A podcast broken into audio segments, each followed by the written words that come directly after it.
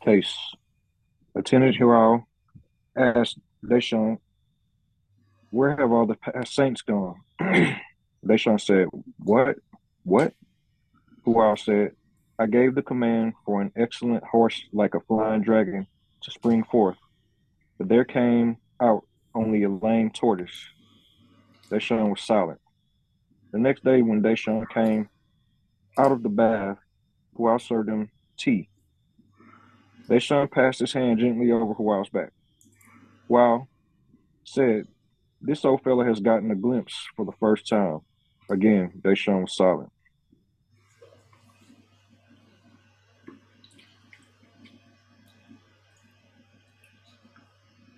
Okay, and here is the second one. Uh, main case. Attendant Huo asked Deshan, Where have all these sages since antiquity gone? Deshan said, What? How's that? Huo said, The order was for flying dragon, horse, but a lame tortoise shows up. Deshan let it rest. The next day, when Deshan came out of the bath, Huo passed him some tea. Deshan patted Huo on the back. Huo said, This old fellow has finally gotten a glimpse. Again, Deshan let the matter rest. Okay, and I think one more thing I'm going to show you.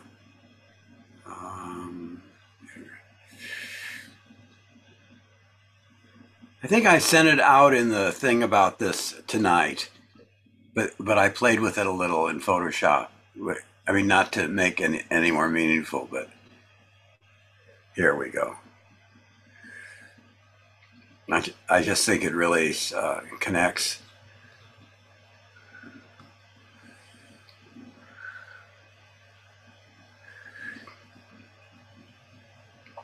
Yeah, you send it in. that was a good one. A Sherwin radio talk show. People phone in with questions on existence and reality, and you respond with total silence.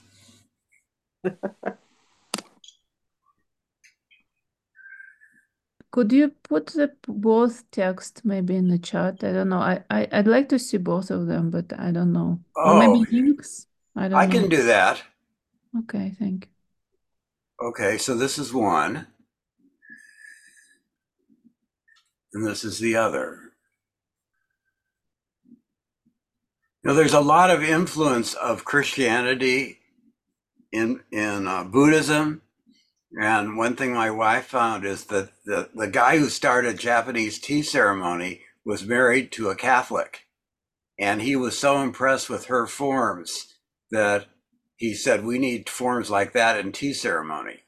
But I'm just thinking of this word "saints" is kind of seems more like a um, Christian word, doesn't it, than a Buddhist word? So, um, so, and I don't know uh, just the translation is, is a little funky. Okay. Um, so I'll leave this up. And it's interesting too, I think, that this is called um, attended Huo Huo offers tea,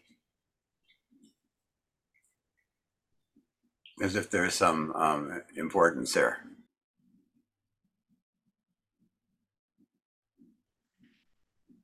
So this koan, as I my body um, processed it, is about impermanence, death, which is part of that. And um, I chose not to write. I chose instead to enjoy my body, um, to walk and and through my senses appreciate what I one day won't have. Um, and it's lovely. We don't really stop to feel every bit of our toes touch the ground, the big one pushing off, our ankles and knees and hips helping us ambulate, our spine holding up this big heavy head, and so on. And the reason I didn't write is because I think someone else in addition to the koan, put it very well. So I'm going to show you a piece of art, not mine. I, I don't have this gift or talent, um, but it's something that one of our Sangha members left here in my um, care until she returns. And I, I, I'll show it to you first. It's on a plate. And here she is.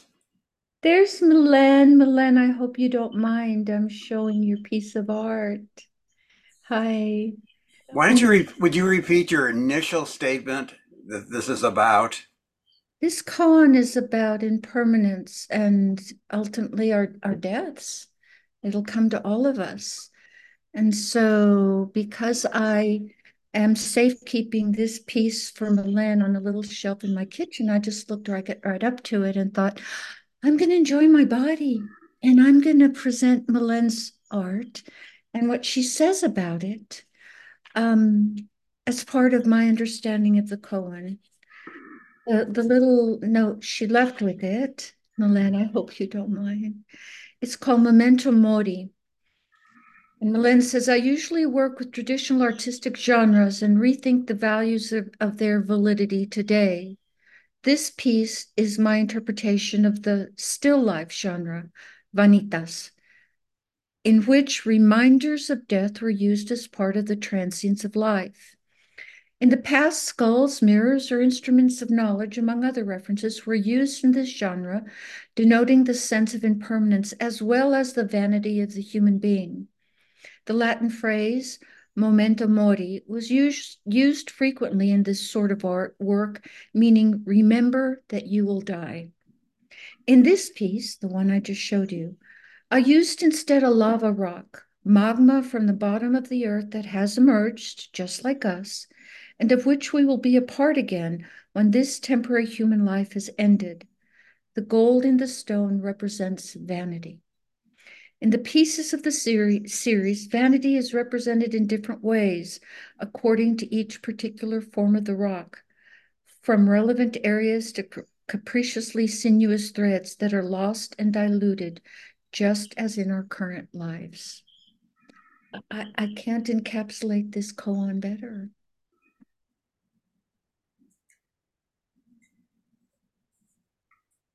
Who'd like to go next?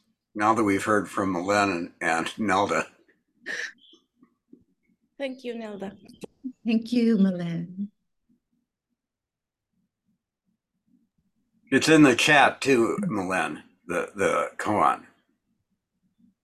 Oh, you can't see it in the chat though, because. I arrived later.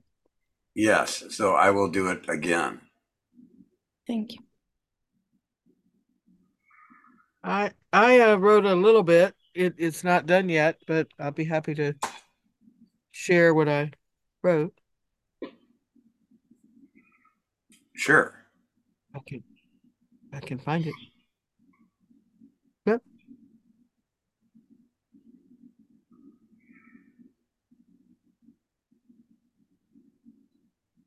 Sages and saints, dragons and tortoises different ways of looking, being in life. Sages wise, old, speaking with knowledge, trying to teach or at least impart.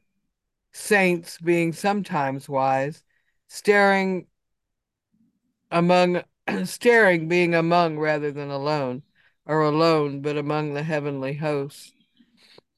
Dragons large, flying, swooping, breathing fire, destroying maybe bringing wisdom to those kings and regular folks who listen. Tortoises live so long, they hold the past in their bodies and impart wisdom slowly and evenly. They've been on their path so long, no one sees them. They pull inside themselves, being only rocks for those traveling sages to sit upon. What would happen if the saints found the dragons in a meadow eating wonderful grass and flowers? That's beautiful. Thank you. Thank you.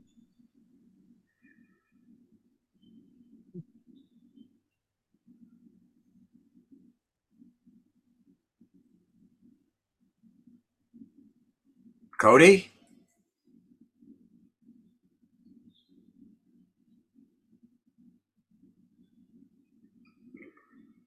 Are you there? I didn't write anything. I just sat. Well, do you have any impression from the koan?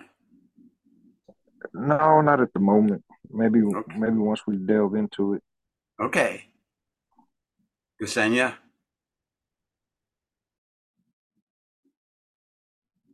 Well, as usual, I can say that I do not understand koans.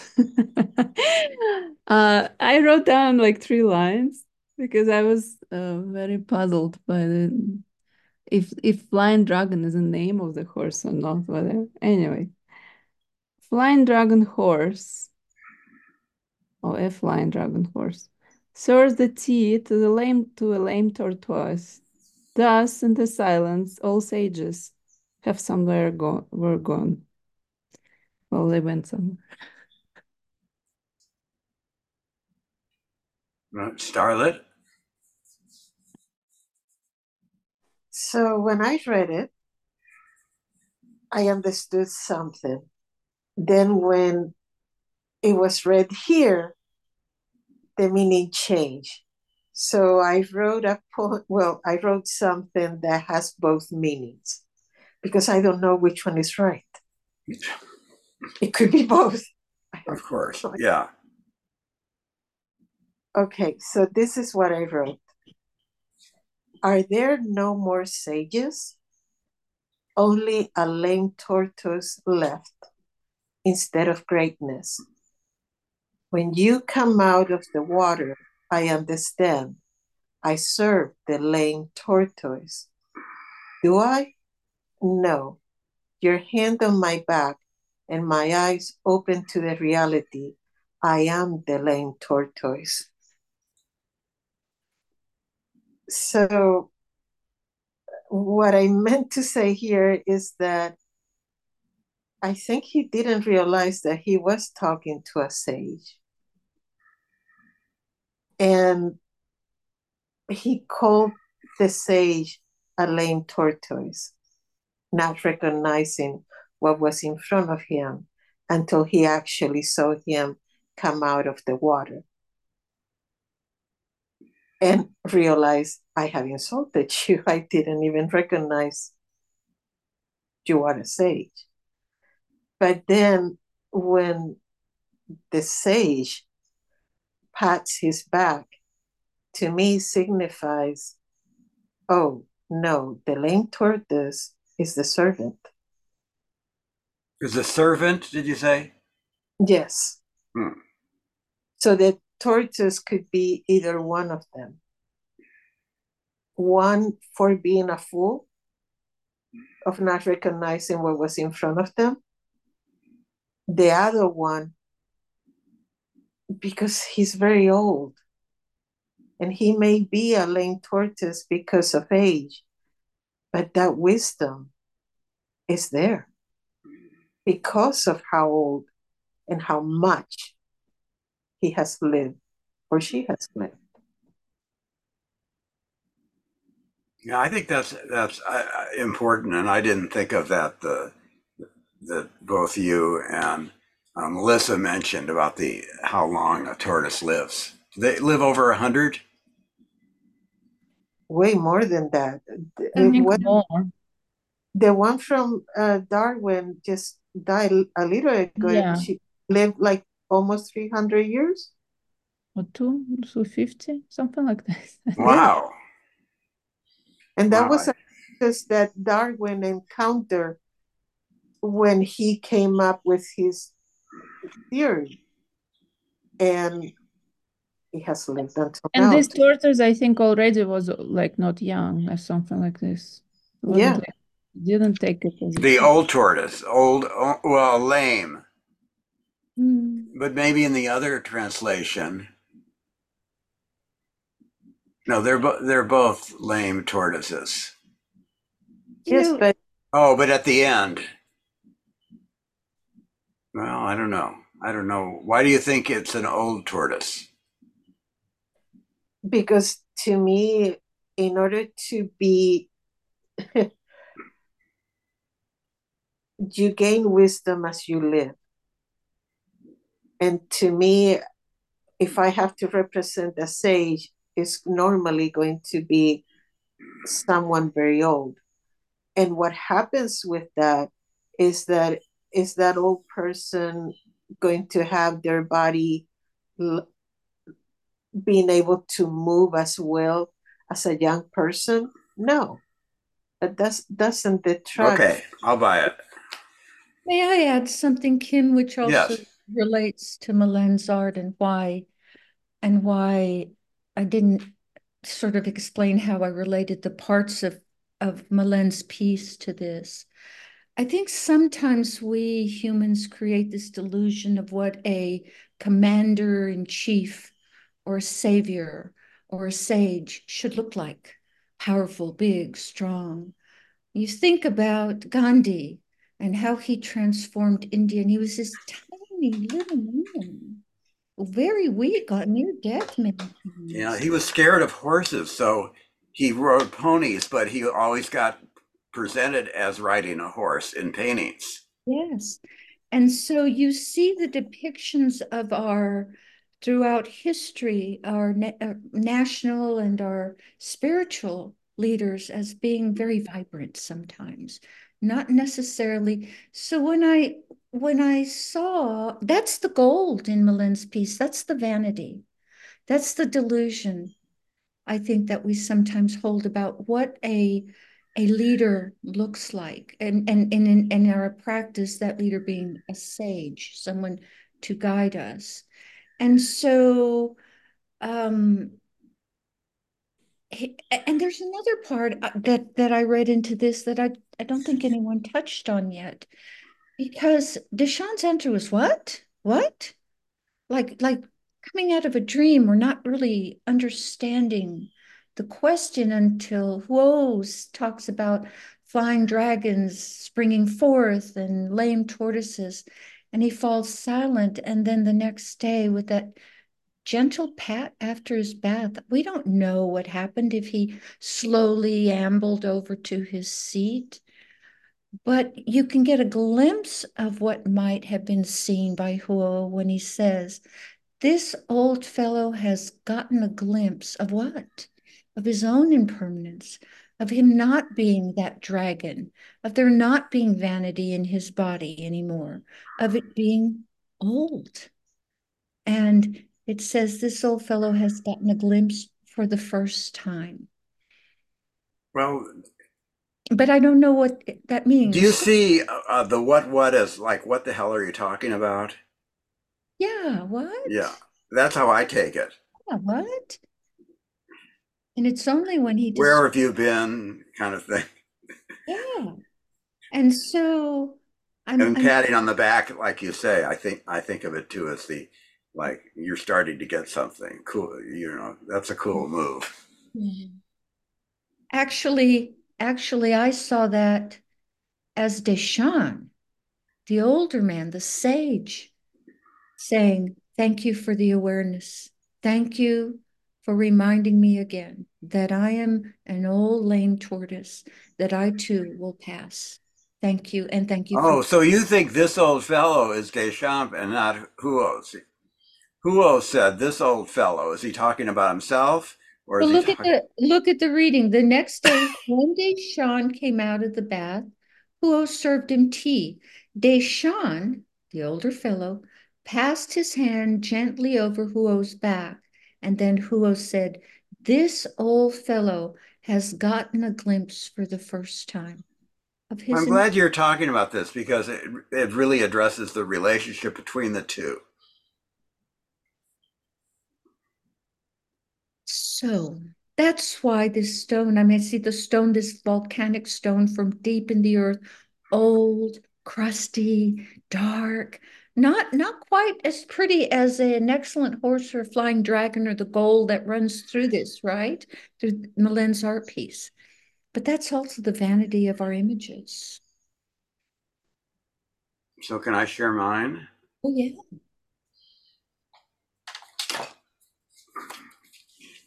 So this is a tortoise with a horse on its back.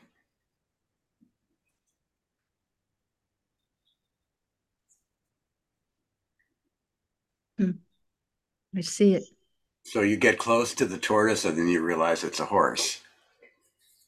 A flying horse dragon. Okay. I have a few things. Where are they? Where are they? Where are they? First, in the um, there's one person's um, comment on the first side I showed you that maybe tells us too much, but we can handle it. Someone want to read this? Melissa, you beautiful. Re- oh, I'm sorry. Go ahead. I was gonna say I, I'll read it. If Okay, can you make it a little bigger? of course. Is that There you good? go. Thank you. Yes. Wick's comment. What is the best way for a teacher to teach? How we react to a situation always depends upon conditions, the time, the place, the people involved, and the intensity of the relationships and the situation. There isn't some kind of absolute response that we can apply identically in every situation. Sometimes you wield the stick, sometimes you back off, sometimes you retreat, sometimes you go forward. But we must understand that whatever we do affects everyone else. So, how can we respond appropriately to each situation? How can we react in a way that's most effective? Who who was not the one to accept the stick easily. Sometimes a tough word from the teacher that drives a rigid student away is the correct action. Each student is different, so the teacher tries to meet each student in the place where he or she can benefit most from the teaching. Also, the student must meet the teacher where he or she is. When Huo asks where the holy ones went, he is saying, whatever. Oops, I lost it. Ah, whatever, wherever. Okay. Also, the student must meet the teacher where he or she is. When Huo asks where the Holy One went, ones went, he's saying, whatever the holy, wherever the Holy Ones went, that is where I am going. That's where I am. Deshan's answer, what, what, should give Huo a clue. Instead, Huo insults Deshan and Deshan desists. Then, when Huo brings Deshan tea the next day, Deshan pats him on the shoulder. He's showing Huo the answer to his question. Huo makes a remark, and Deshan again lets it pass. Every time this attendant tries to grab onto something to aggrandize himself, Deshan gives him nothing to hold on to. Deshan was like a grandfather who lets his grandchild be just as he is, even if the child is playing in the mud. Eventually, the child will want to get out of the mud and be clean. You like that? Yes, I love Senya. I obviously don't understand koans either. Not at all about impermanence. I- I got right the fact that he insulted Deshan. I don't know about this the last part when I was saying that the lame tortoise was who Hugo. So once we read it, I don't know how much away I will be from the reality, but I I'm glad that you read this. This makes things way more clear.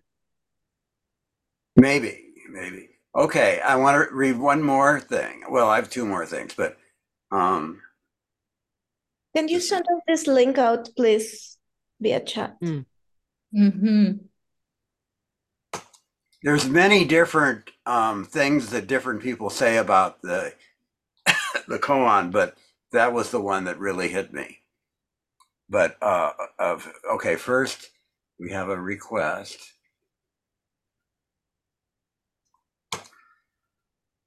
And Nelda, I didn't understand anything at all about the koan either. About the what? About the con. Oh, I think you did exactly.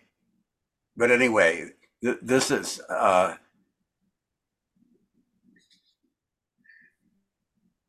so. Can I tell them the question you asked me yesterday, Malin? Yes. And I'm I'm I'm just paraphrasing it, but something like, um, should we be studying koans with a real koan teacher? Something like that. So so let's let's read this. And so that I thought that was exactly the koan.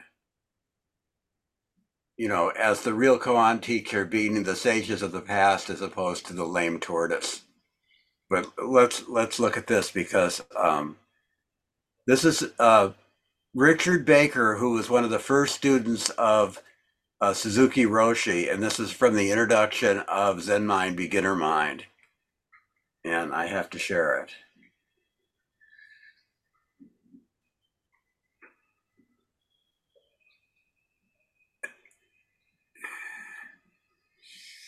But this, uh,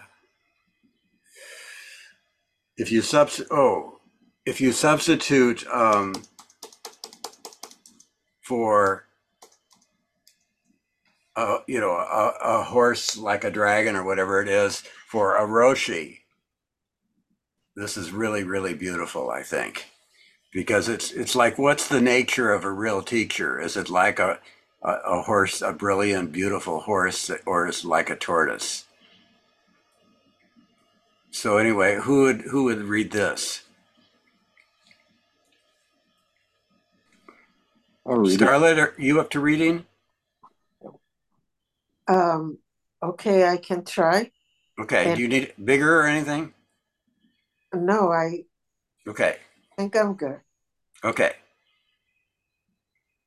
A Roshi is a person who has actualized that perfect freedom, which is the potentiality for all human beings.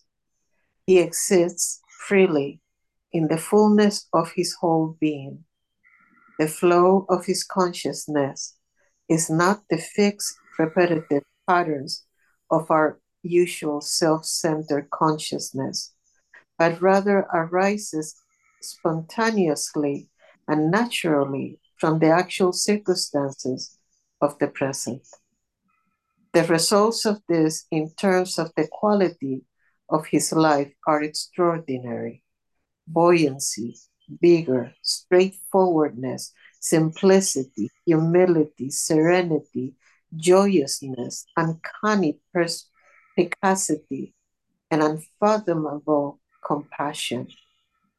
His whole being testifies to what it means to live in the reality of the present without anything said or done. Yes, the impact of meeting a personality so developed can be enough to change another's whole way of life. But in the end, it is not the extraordinariness of the teacher which perplexes, intrigues, and deepens the student. It is the teacher's utter ordinariness, because he is just himself. He is a mirror for his students. When we are within him, we feel our own strengths and shortcomings without any sense of praise or criticism from him. In his presence, we see our original face, and the extraordinariness we see is only our own true nature. When we learn to let our own nature free, the boundaries between master and student disappear in a deep flow of being enjoyed in the unfolding of Buddha mind. Isn't that neat? So I see this, uh, the part in bold, which I made bold, as being a description about the tortoise. This is beautiful. Mhm. By the way, um, Zen Mind Beginner Mind, you can you can find online as a PDF, and it has this in it. Okay, now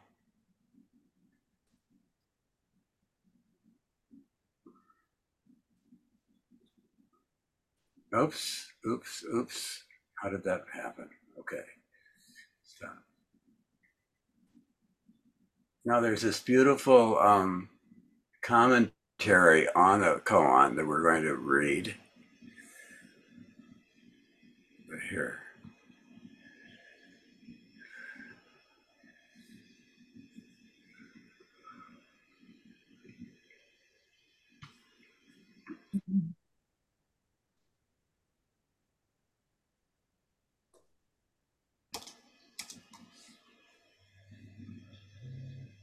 So let's just go alphabetical. So, um, um, geez, I, I'm first. No, Cody's first. Where's Cody? Cody, are you there?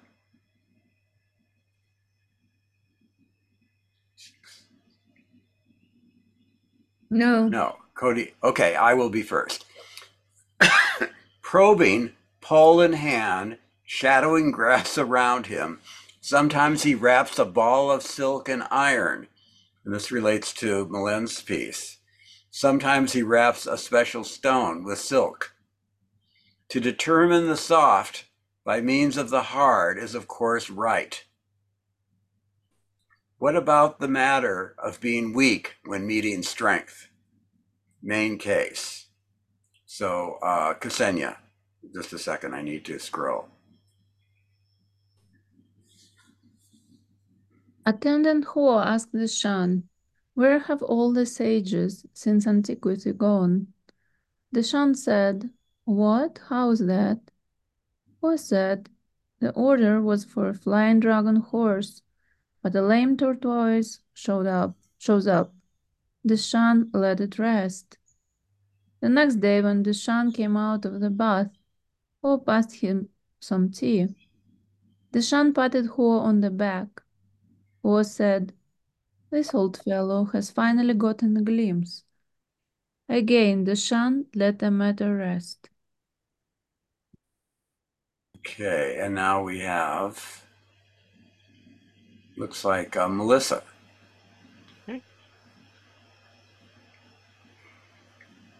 First. Coming right up coming right up face to face, an adept knows where sparks and lightning are slow.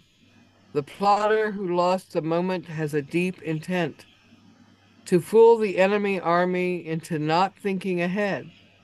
Each shot a sure hit. Who's fooled anymore? When you see jowls from behind his head, the man is hard to run afoul of. Setting his eyes under his eyebrows, he got the advantage.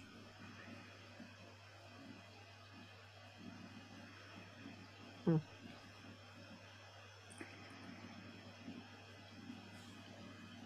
Okay, and now um, Melen. You know, I can make it a little smaller, can I? a little bigger. Oh, you want it bigger? Right Okay. there. Well, that's good. No, it This? doesn't- no, it doesn't have to be that big, but the next level down there. Thank you, Kim. Okay. In the Prajna Paramita Sutra, it says, when the giver and the receiver, the gift and the action have no basis, this is a Dana Paramita.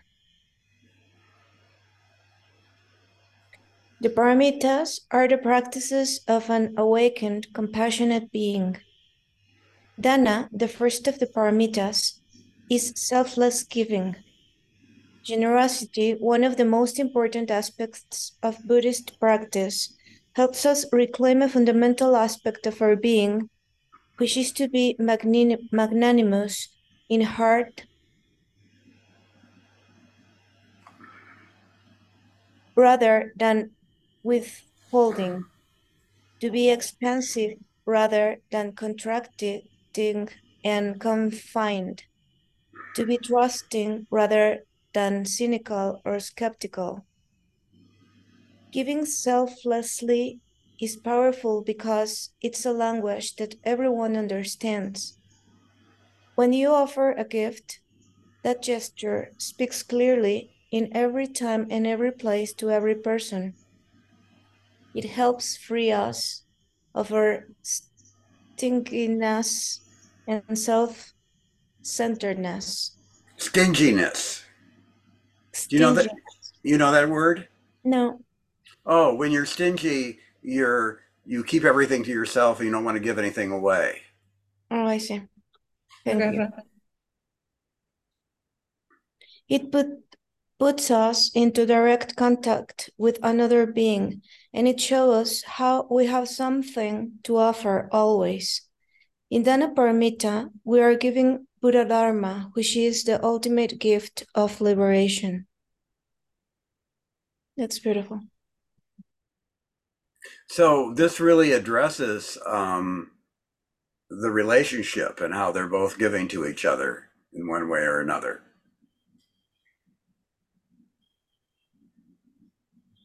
It's so funny uh, in these commentaries how they, you know, what what where they go with, because they don't want to just explain it, but but something um, they're talking around it in, in such a illuminating way. I think. Okay, so I think Nelda's next. Okay. What is giving? How do we truly help another? Compassion in Buddhism is selfless love arising from deep wisdom, having no basis, like in this koan. Deshan was a well respected teacher and known for being quite strong in the sense of tough, severe, and demanding. Huo is his attendant, whose practice is to attend to his teacher, to anticipate his needs. It's a practice of releasing one's self concern and offering well being to someone.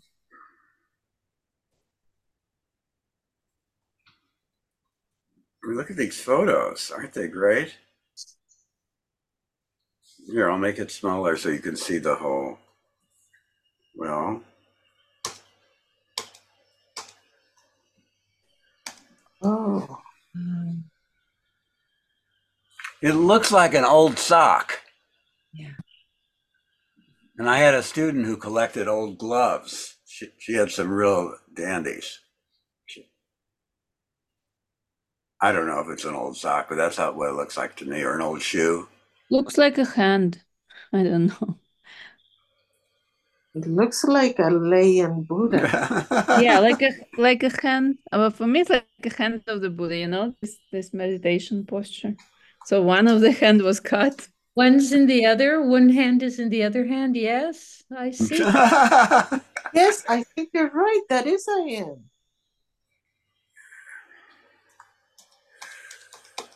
Oh, oh, did I did I just um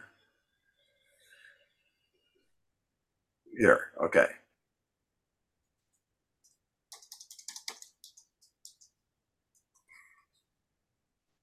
Okay, so Nelda read, and now it's um Starlit. Starlet. Yes. I have a cat in front of me. I don't know if you guys can see her.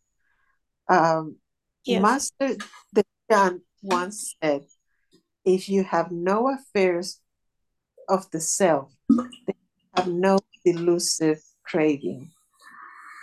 That which is obtained through delusive craving, you don't actually obtain. If you have no affairs in your mind, nor mind in your affairs, then you're unoccupied, yet animated, empty, yet wondrous. But if you allow yourself to stray from his upright state, you'll be deceived by words. Why? When bound by the slightest thought, we enter a hell realm. A single glimpse of our impulsive life and we're bound tightly for 10,000 kalpas. Words like sacred and ordinary are empty. Superior and inferior appearances are just hallucinations, constructions of the mind. If you're constantly striving for these things, would you not become exhausted? If you become belabored in this manner, it will be a disaster. The result cannot be good.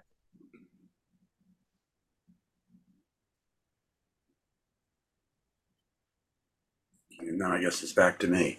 Indeed, Deshan meets his students who, who says, who asks, where have all the stages since antiquity gone? Deshan says, what? How's that? Once a student came to Deshan and asked, what is Bodhi? And Deshan said, get out, don't defecate here. as soon as words are spoken, Buddha, enlightenment, dukkha, liberation, our mind be, begin, begin to become bound. I, I misread that at first, and I, th- I thought it was going to say our minds begin, begin to become bored. Why? Because the words mean something. In meaning something, they point to something that becomes an object in our mind. We then take the mind object of our own creation and begin to relate to it as existing on its own. So, how does Dharma practice offer relief? How does it give us the gift of great release?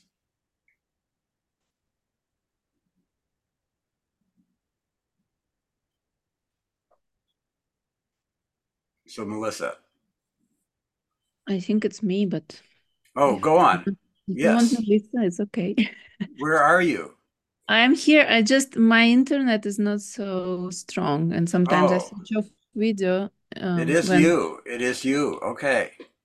Because sometimes my computer says your internet in connection is is uh, weak. That's why sometimes I switch off my camera. The Heart Sutra says, "No eye, ear, nose, tongue, body, mind, no realm of sight, no realm of consciousness, no old age and death, no end to old age and death, no suffering, no cause of suffering, no extinguishing, no path. This seems to take everything away, not seeing, hearing, smelling, thinking. How is this giving? The moment something is affirmed, it begins to become, to be. This is the basis upon which we build and construct a self and another, and the result cannot be good. Once other is established, greed, anger, and delusion are sure to follow. So the generosity of the teachings comes in the form of saying, not this, not this, pointing deeper, more directly, until ultimately we reach groundlessness, baselessness. When you hear these words, what appears in your mind as a result of that cannot be good. Teachers are constantly trying to lead us not towards. Uh, I don't see. Kim, can you scroll it a little bit? Thank you. Teachers are constantly trying to lead us not towards the construction, but to not constructing, and then beyond this too. This is the great peace. But how is this offered face to face, person to person, teacher to student? What form does such giving take along the path?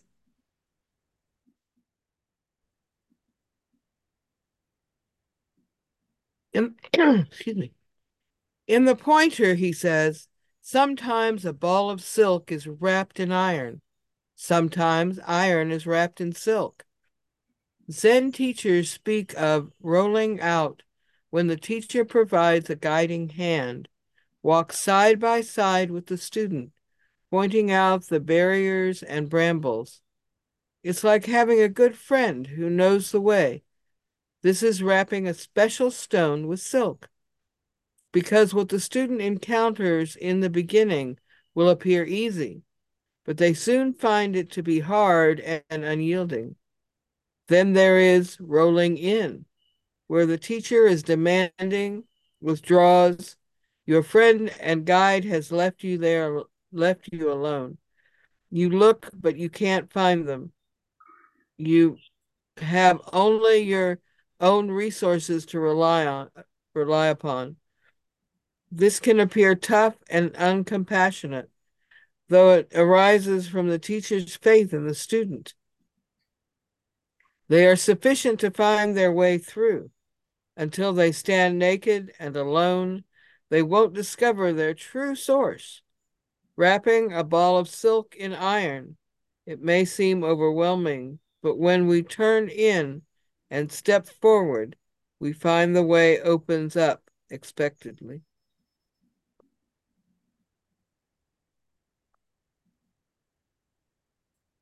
Where have all the sages since antiquity gone? There's another koan where Master Ma was walking with, with his student, Baizhang, when some ducks flew by overhead. Master Ma asked, What are those? He could see. There was nothing wrong with his eyes. Baizhang said, Ducks, Master. Master Ma said, Where have they gone, Baizhang said. They flew away. Master Ma then grabbed his nose and squeezed it. Baizhang screamed out in pain. Master Ma released him and said, When have they ever flown away?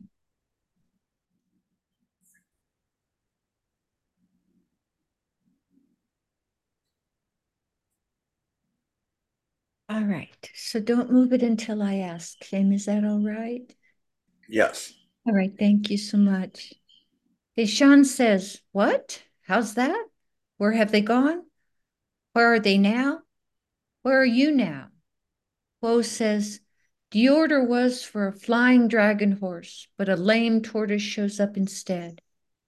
Even over the hundreds of years, this still translates and stands up pretty well. Huo does not approve of his teacher's response. Deshan let it rest. Now remember, this is a very powerful, fierce teacher, and he lets it rest. Why? Is Huo correct? Is Deshan giving up on his student? Teachers never give up on a student. Bodhisattvas never abandon sentient beings. How they give can appear in many different ways. Sometimes they walk side by side. Sometimes they take a piece of food and chew it and then put it in your mouth. Sometimes when they put it in your mouth, what they put in your mouth is sweet. Sometimes it's bitter. Even if they close the door and say, go away, it's for the sake of liberation. Does Huo understand? What does he understand? You can move it now, Kim. Thank you. Where is his mind?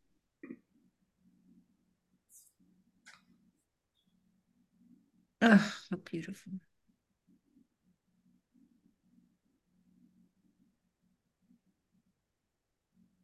Mm.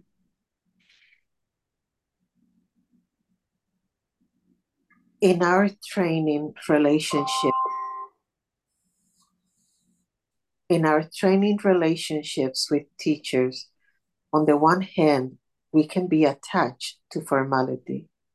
On the other hand, we can get confused in being casual. After the Buddha was enlightened, he went to the group of ascetics with whom he had previously lived and practiced. He left them because he decided that asceticism was not a viable path. They saw him as having given up and returning to a self indulgent life. As they saw him returning, they said, Oh, there's that old deadbeat Shakyamuni who has abandoned the path. Let's ignore him. So they tried to ignore him. But as he comes closer, they can't because they see that something is different. He seems somehow transformed. So they get up and prepare a seat for him.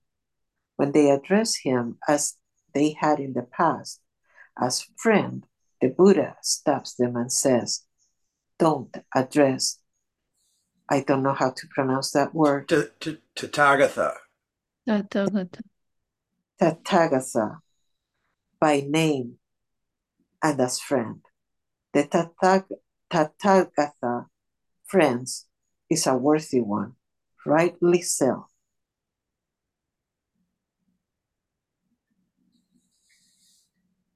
Uh, rightly self awakened. Lend your ear. The deathless has been attained. I will now instruct you. I will teach you the Dharma. Practicing as instructed, you will in no long time reach and remain in the supreme place of holy life, for which you have rightly gone forth from home. Realize it for yourself here and now.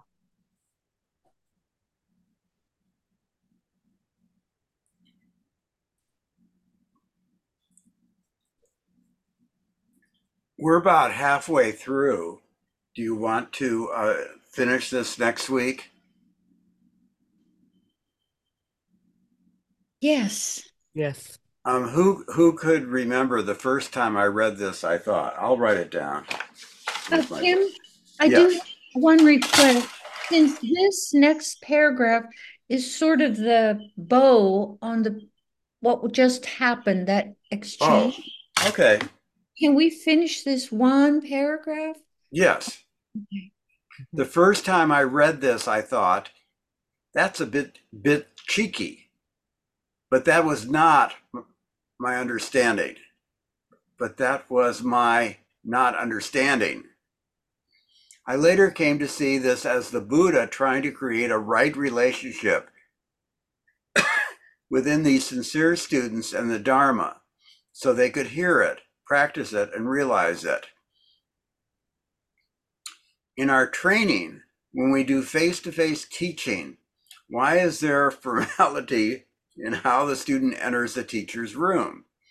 It is to bring their consciousness to a place of wakefulness, of alertness so they can have an intimate and subtle communication with the Dharma. In other words, so we can hear rather than listen, see rather than look, realize rather than understand. I came across something um, the other day because someone, in, in terms of this intensive that's going to be happening, someone asked about um, noble silence. They didn't use those terms, but noble silence is what we generally do in a in a uh, intensive where we're silent, we don't say anything. And I uh, started reading about it, and actually, it's the second best thing, noble silence. And the best thing is to talk about the Dharma. But if you can't do that, then you keep your mouth shut. And I, I just really like that idea. And then I, I, was thinking today, I keep thinking about this, and I was thinking about, um, I don't know, probably Ksenia has seen the Pali Canon. Have you seen it on a shelf, Ksenia? Ever? You all mean the, you mean this, this? Yeah, yeah, yeah. And, and, and the, about, also that some of it uh, there are there are some libraries they still didn't even um well maybe they read them but they didn't study them anyway anyway to think of you know the, there's a lot of um and the monks were instructed to go out and talk to people all over the country and to learn their language so noble silence was not the first thing they did the first thing was to to communicate the Dharma. But when they couldn't do that, then they did the noble silence. So I just like like that. I you know it kind of like flipped things around for me. Uh, I also think Buddha kept an according to Buddhist lore, the Buddha kept a noble silence on some topics. and mm, And that's a very important part of it. Yes, you're Yeah. right. Yes. That some things, deliberately he deliberately kept silence on some yes, topics. like that I don't do not know. Or that will not save you from suffering. In fact, Peg and I kind of disagree a little on this because there's this one point where he picks up all these leaves and he says, I could talk about all this stuff, but I'm just going to talk about this. And I can't remember how we we see it differently, but I mean, I- think we both agree that he could have talked about all the leaves, but this is the stuff that really makes a difference. Maybe we don't disagree. I don't know. But anyway, he picks up these leaves and he says, This is the stuff I'm going to talk about. But there's other stuff that he just he, he won't talk about.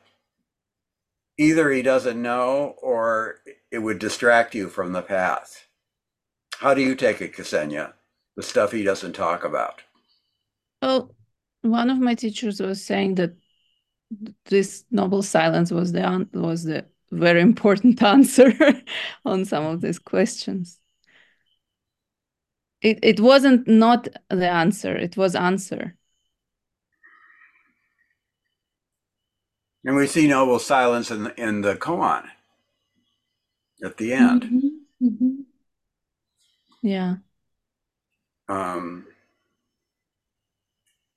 also, it gives the student a chance to um, to, to find their find the answer for themselves, which is the only kind of way to really do it. Like if there there's a, a well, there's a story about how uh, the master asked the student, "Who were you before you were born?" And the student knew the answer to every other question, but he didn't know this. So the student's so baffled. He's like the star student. He goes off for 20 years and figures it out. He comes back to the teacher and tells him the answer. And then he says, "Why didn't you tell me?" And and the teacher says something like, "You know, that would have been terrible." So it reminded me of what moms and dads do all the time when a child comes up and says, Can I have another cookie? And they just don't say a word. And that's the answer. And the kid goes, Okay, I know it's almost dinner or something like that. So Buddha does that for us when we want another cookie sometimes, or we want the answer to everything. And there's also that thing like a, you know, like, uh, is it in Love Story where it says something like, uh, in love, you never have to say you're sorry, something like that. Love Yeah, is it's- never having to say you're sorry. You, you don't, Yeah. Yeah. Agree. I, I, I disagree. Love is having love is having to say you're sorry all the time, even if it wasn't your fault. That's more accurate. Yeah. I, I also think that keeping silence when child is asking for cookie is a cruel way to answer. I don't mean it. I don't mean it's, a a, it's, a, two-year-old. it's, a, it's a, actually it's a kind sounds like an emotional child abuse. Not to a two-year-old, Ksenia, to a seven-year-old who wants another cookie. And you're looking at him like, you know the rules. You know how this works. That's Yeah, and you just That's- said no, and because I said that so. yeah, That's that's the the key the key is that you don't say anything, but you give them the A look look. because Okay, the maybe. look says everything. It does. That's what yeah. And I, I know that one of my teachers was, was like the one that on some questions was answering. I just want you to to be with this question for a while. And it it turned out to be a really beneficial answer actually. I I I I understood something different. I kind of, as writers, there's a moment when you know you're with yourself and you're in silence. And it's like a pregnant silence. because from that silence you're going to write. But you don't know what is going to be. And if in that moment somebody comes in and talks to you, or the TV is turned on, or something that distracts you, you may lose it. And that's the terrible thing that you don't know what you were about to write.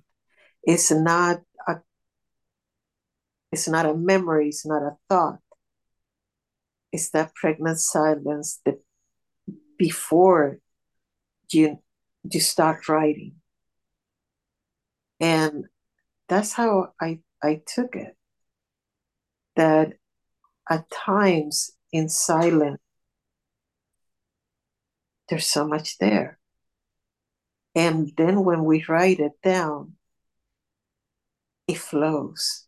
And you may not even know where it's taking you.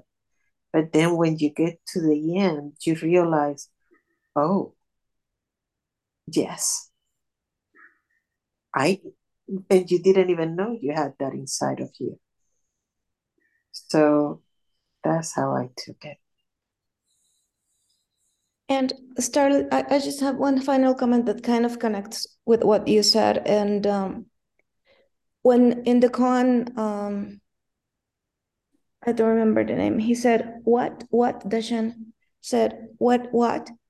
That is kind of um, who is interrupting this silence with his question about the saints uh, going, having gone. Um, and then the answer is what, what? I was uh, reading yesterday this chapter of the Zen Mind, Beginner's Mind. I don't remember exactly the, the name of the chapter, but it's something like uh, believing in nothing. And it relates with what Kim showed about the concept of a a person that is always in the present moment. So everything unfolds in the present, and there's no past and no future. And my interpretation this night about Deshan asking about the saints of the past or where they have gone, it's not the present moment at all. So it was important for me to notice um, that. Thank you. Thank you. Can you copy and paste the link in here, please? Of what we just read? Yeah, I won't read for further. Just reread. You don't want to find out. You don't want to wait until next week. You no, know, she, you want to know what she wants. She wants to reread. You want to know the secret? The secret is that there is no secret. No, I'm going to tell you the secret. Three words.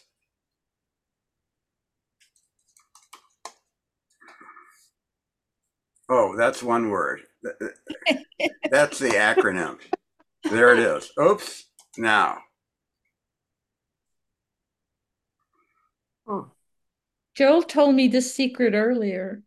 Isn't that neat? First, yeah. you're soft, and then you awake, and then you then you have present awareness. So, um, but if you're not quiet, you never get there. Yeah, that's a soft to me.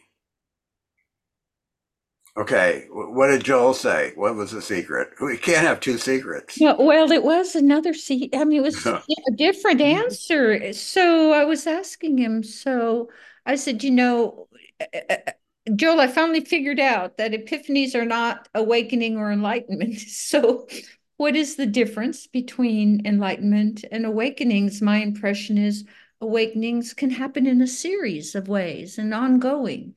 And enlightenment is almost a state that you arrive at in your life. And he said, awakening has been described by some as the moment when you realize how incapable you are, how totally incapable you are, of all the stories you told yourself and all the reaching that you have about that, and realize everyone around you is equally incapable. And it humbles you into a union with everyone and everything. I just thought that was beautiful. Mm-hmm. No delusions. No delusions. Okay. Good Take night. care. Good night. Good night. Thank you all.